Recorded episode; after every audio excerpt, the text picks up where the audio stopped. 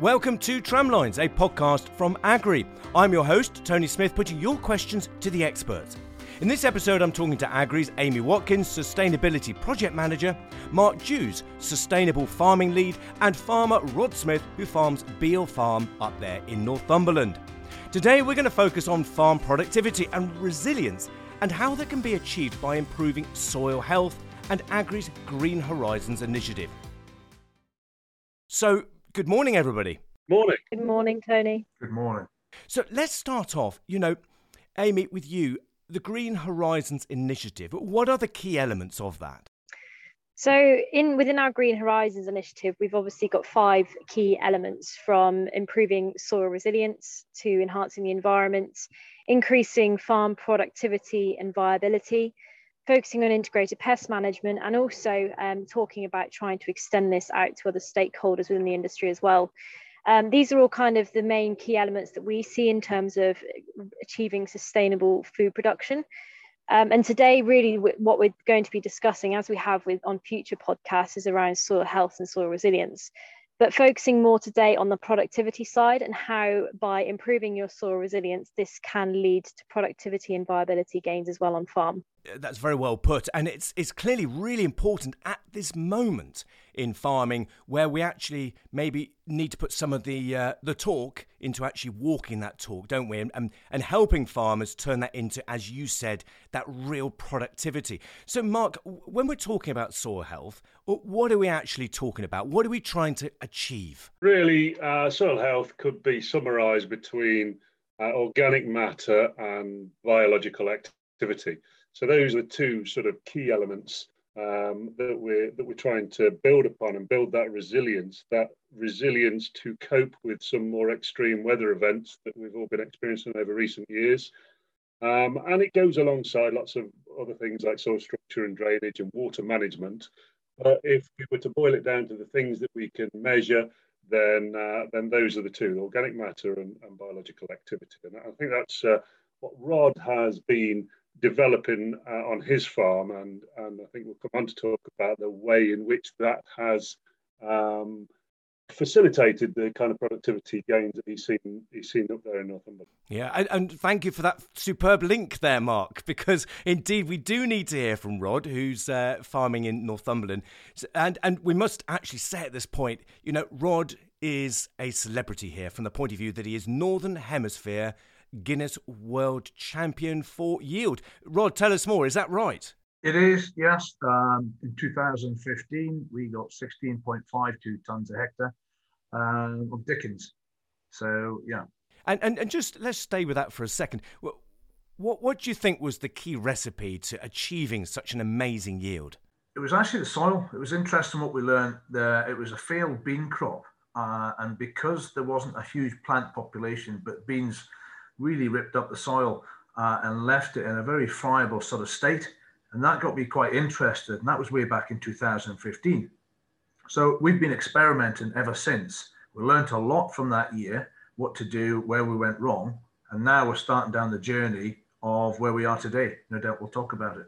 Yeah, yeah, fantastic. And, uh, you know, I mean, it, it is great to celebrate that fantastic productivity, but understanding why is, is, is is the key, isn't it? Uh, to be able to replicate that again. And from what you were saying just now, your your your your challenge, your aim now is to is to get that global world record back from New Zealand. Is that right? Correct. Well, we learned an awful lot about that, as I said, and if we can actually emulate where the highest yielding areas, um, and we, we, we were the adjudicator sitting in the combine, we we were achieving 22 tons a hectare over a two and a half hectare block. So that gives us an indication of what the potential. So I realized we're not going to get that over the whole farm, but we were let down quite badly and only got 16.52 out of that field. So we know there's more to come. Fantastic, and, it's great. You know, what a challenge to uh, to, to, be to be facing and, and trying to, uh, to, to, to win. Um, so you talked about the soil, uh, and Mark was talking there about uh, soil health.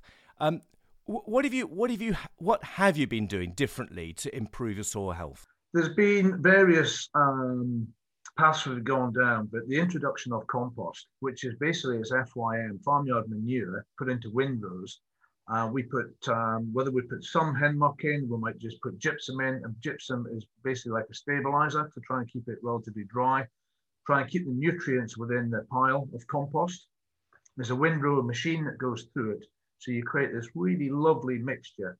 Um, and the, the, the temperature will get up to sort of 55, 60 degrees, so it's killing all the weed seeds. So we go through this process every two to three weeks. We'll go through three times in total and that compost is then ready to apply. Uh, and it applies very evenly across the field, and that's the key, applying it evenly. This compost, is this an exercise? Is it, is it accessible for other farmers? I mean, is it something else that could be replicated elsewhere? Of course it can. Um, there's a lot of farmers that have, that are mainly big arable units, but there's an awful lot of livestock farmers and obviously, this collaboration, these guys have the highs and the lows of the straw price going up and down over a hundred pound a ton that comes down. If if there's more collaboration between farmers swapping straw for muck and but put it into a windrow, then we're actually I've had the Environment Agency and Natural England on site to have a look at what we're doing, and they're behind us actually, and, and that takes us onto the cover crops, which realizing that there's an awful lot more to it by putting compost on prior to a spring barley crop. We're making a 30% reduction in fertilizer. So we're looking now to see if we can make any more reductions on the wheat crops as well. Yeah. Uh, and so you're not just talking about, okay, I've got some compost, we chuck it on the land. You're properly managing the value of retaining those nutrients, optimizing the nutrients that are in that compost, and as you say, applying evenly. So you're, you're looking at that material with a, a very serious intent of how you can get the best from it, aren't you? Totally, and, and we're still we're still learning. You know, it's not one size fits all, uh, and this is where sharing the information is quite uh, uh, with the audience is obviously a good idea. Now, and just while we're talking about your farm, you also mentioned the cover crop. So, and we'll come back to Mark and Amy in a minute. But just in terms of what what cover crops are you growing and how are you using them? Well, again, we've mixed mixed with different cover crops, and we're still trialing away. These are all trials we've been using tillage radish, oil radish, and phacelia, and we found that the, the deep tap roots of the, the, the radishes work quite well and trying to alleviate any compaction because we're trying to minimize how much we touch the soil. I still think there's a, there's an area of mixing that soil just a little bit, a couple of inches, with whatever compost or green matter or green manures which we have. Once we have the desiccation of these cover crops, it sort of works in quite nicely. We've never seen such even spring barley crops. Um, and, you know, to, to put it in a nutshell, the last thing we want, we've moved away from the plough, um, not entirely because it is a reset button. However, moving away from the plough has allowed that soil to capture all the nutrients that are within that soil. And what we're doing is adding compost to get the P and K levels as well as everything else in the periodic table. I haven't applied any P and K for the last five, six years. So, so Mark, from your point of view, what is actually changing in the soil profile? What, what, what is the benefit uh, of what Rod is doing on his farm? So that that uh, those soil amendments are really helping to drive the the functionality of the soil, the soil biology, the nutrient cycling, the uh, kind of functional organic matter build up as well. Uh, and and you know, Rod talks about the species that have worked for him on his particular farm and his particular system. But I think that's a uh, important to kind of consider each individual uh, circumstances on, on their own and, and to look at what the best mix of cover crop species are and how to integrate them into your into your production system. So in Rod's case, it's a uh, radish and phacelia-based uh, uh, overwinter cover crop going into a into a spring crop. But we could look at lots of different things. We could look at uh, legumes building up nitrogen and fixing fixing nitrogen, uh, summer cover crops, companion crops with oilseed rape, and all of that diversity can help to support a more diverse ecosystem of biology in the soil. All of which drive in the uh, kind of resilience of the soil and the ability of it to store uh, nutrients, recycle nutrients, and to manage water as well. Yeah, and, and Amy, coming back to Agrii's Green Horizons, which is uh, an initiative there to help us move in this direction. You know, it really is ticking some of those boxes in terms of improving soil resilience. You know, using integrated farm solutions there to help us achieve that. And, and as Rod has started to hint at, and I want to come back to it in a minute, but also improving farm profitability and, and viability. It, it's ticking some of those boxes, isn't it? Yeah, I mean, absolutely. I mean, a, a, big part of this is, um, you know, trying to reduce your reliance on on inputs and and and what you're doing to the soil, trying to reduce the intensity of your, your cultivations and everything else that that goes with it. And um, Rod's a classic example of, of trying to do that by using things like organic amendments to improve soil health, improve soil resilience, and therefore over time reducing his reliance on cultivations and therefore helping with your costs and also your time involved in, in producing that crop. Yeah. Uh, Rod, interestingly, um, you know, Mark was just talking about soil resilience, and we've hinted at, you know, helping farmers have a more resilient soil with regards to water and availability for crops, particularly during these very, very unpredictable weather windows. Uh, have you seen the improvements in your soil help you with that that that resilience, that helping the crop in terms of evenness of yield and uh, a, a, sort of uh, a more even pattern of of productivity? Very much so, um, and in a relatively short space of time. I inherited this uh, the, the, the workforce and the farming uh, methods from my father. It was very much a plough-based power harrow, and it was a case when fuel and labour was extremely cheap back then. Um, so therefore, it was another pass, make it as fine as possible. But on the wet years, we found that the soil smelt. It was sour. It had an awful smell about it. So we, it, heavy land it does require aeration in whatever form. Now, if you can do that with steel, that's fair enough if you have to, but that's expensive. If you can use cover crops as an introduction, then that starts to make a little bit more sense. So with the heavy soil with high clay content what we have, we decided to go down a slightly different route. Alleviate the compaction and then try and keep the compaction on the top. We're on low profile tires, we're on tracks on some of the machines, and that's starting to make a difference. We're seeing a lot more worm activity. The soil smells better. Um, so, and yes, we're increasing the soil organic matter, soil health. Uh, biodiversity is obviously uh, what Mark said is the use of cover crops. And we are seeing that with the thunder plumps of water and rainfall that we're getting every now and again, we're seeing far better water uh, infiltration. So something's starting to work. So we feel we're going down the right path. Uh, and as you have said, Rod, uh, many farmers are also commenting that they can also notice the difference of how the land feels. Yeah, I've, I've got two, two, Sorry, I've got two agronomists, and they're both saying the same. That uh, when they're doing the farm walks, they're fi- finding it far easier in the autumn uh, and early spring walking across the land. They're, they're saying it's in far better nick than they used to walk across. So something's clearly working. Yeah, superb. It's great to hear. Um, could you share with us now, you know, some of the productivity, some of the financial benefits that you're seeing as a result of all this hard work? Well, we're, we're very fortunate just now that we have stewardship schemes which are available and open to farmers. Uh, and I would encourage farmers to embrace them because cover crops are paid just over 100 pounds a hectare, followed by a low input spring barley. Um, and that's another 100 pounds a hectare. So I've got over 200 pounds a hectare head start before anybody else unless they're in the same sort of schemes.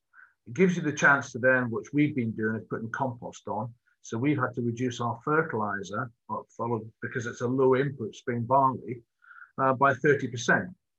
But we're still probably going to get the yields. Now we're trialing this out when we're doing different things. We do trials for a, a local seed merchant. So this is starting to have quite a major effect. If I can maintain yield and applying less, in other words, become more efficient, we're using liquid safe on the liquid fertilizer. So it's almost like an inhibitor. So we're trying to get more efficiency about what we're applying. And all this is bottom line. Probably speaking to the wrong person regarding as much cost because I'm quite happy to spend that little bit more, keeping the crops clean. It's almost like an insurance. Thanks, Rod, and some really interesting thoughts there on productivity on farm. Um, coming to you now, Mark. You know, You've mentioned impact per tonne of production before. What does that mean? So yeah, that, uh, sustainability or sustainable farming, in my definition, is about minimising the unintended negative impacts of the essential work of producing food. And the way uh, I like to consider that is is in terms of the impact per ton of production, and clearly where the where the productivity is greater, you know, the yields are higher, then we can spread that kind of impact over a, over a, a bigger number of tons. Um, and with Rod's system there, he's both reducing his inputs and maintaining or, or potentially increasing yields in some places, obviously in his world record uh, uh, attempts at increasing yields and thereby reducing the overall impact per ton of production. I mean, I think one thing that we do have to consider is the is the actual thing that we're producing. You know, the, the type of food we're producing. Uh, a, a, milling wheat may may have a, a, a bigger uh, kind of dietary benefit than a than a feed wheat or a feed barley or whatever. But but given that that complexity that we can't always address, then for any given uh, kind of set of produce commodity, then then by reducing the impact of the thing that we're growing, uh, then we can we can reduce the overall impact on the environment and on, on climate change. So in Rod's example, they're reducing his fertilizer use by 30%. We all know that fertilizer or nitrogen fertilizer is the biggest contributor to greenhouse gas emissions from arable production. Um, and, and that is the area where we will have to make the biggest gains if we are ever to get near to this net, net zero challenge that we have. And I'm sure you've talked about that on previous podcasts. Right, right. So it's not just what's happening in terms of the benefits on that farm, but it's as we can see from the Green Horizons initiative, it's, it's that broader benefit of the direction that we're travelling in, isn't it? Um, Amy, a question for you. You know, can what Rod's doing on his farm be applied to other farms across the UK? I think taking into account both what Mark and Rod have said, I mean, every farm's different. What's going to work on every farm will, will vary. Um, obviously, Rod's based up in the north compared to somebody further down south. It might be very, very different. Um, but as as Rod's alluded to, that whole collaboration point is, is quite important in terms of achieving some of these goals. And I think it is it is on the rise. I think more more collaboration things like this are happening and, and are vital in terms of working towards sustainability, closing that whole loop of um, nutrient cycling and circular economy. So I think it is a it is a way we can all start moving towards it, but in our own different ways. It's going to vary depending on where you are in the country, depending on your circumstances and what's available to you, basically. Thanks, Amy. And so, bringing this podcast together, what top tips can you all offer listeners who are listening in today? Um, I think, to be perfectly honest with farmers, I think you've got to be prepared to adapt. Adapt your farms to the changing and challenging times ahead, especially when it's involved in climate uh, and the high volatility of prices. Um, if you're fortunate to have storage, then that's great. You know, buy when the price is right. Um, but yes, basically adapt your farms to these changing times. A great top tip. Mark, uh, what's your top tip of the day? Uh, I'm, I'm going to pick up that adaptability theme as well and say that uh, we should try to adapt all these different techniques that we, we all talk about and apply them to our own farms. So uh, look at where the way we can apply them to our own farms, our own soil types, and our own systems to leverage the greatest benefits that we, we can in our own situations. Uh, and Amy, from your point of view, how would you sum up today's podcast? What, what, what would be your takeaway message?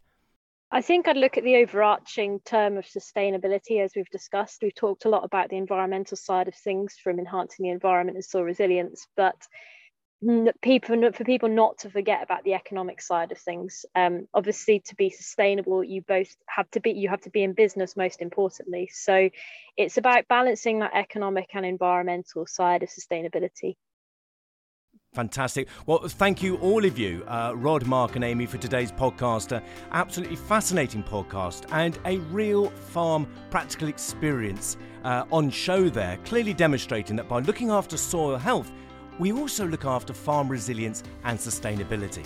That's it for this podcast, but do tune in again as we meet the experts throughout the season, exploring the many immediate and longer term questions for growers and farmers in the UK. If you have any questions that you'd like us to ask the experts, email info at agrii.co.uk. See you next time.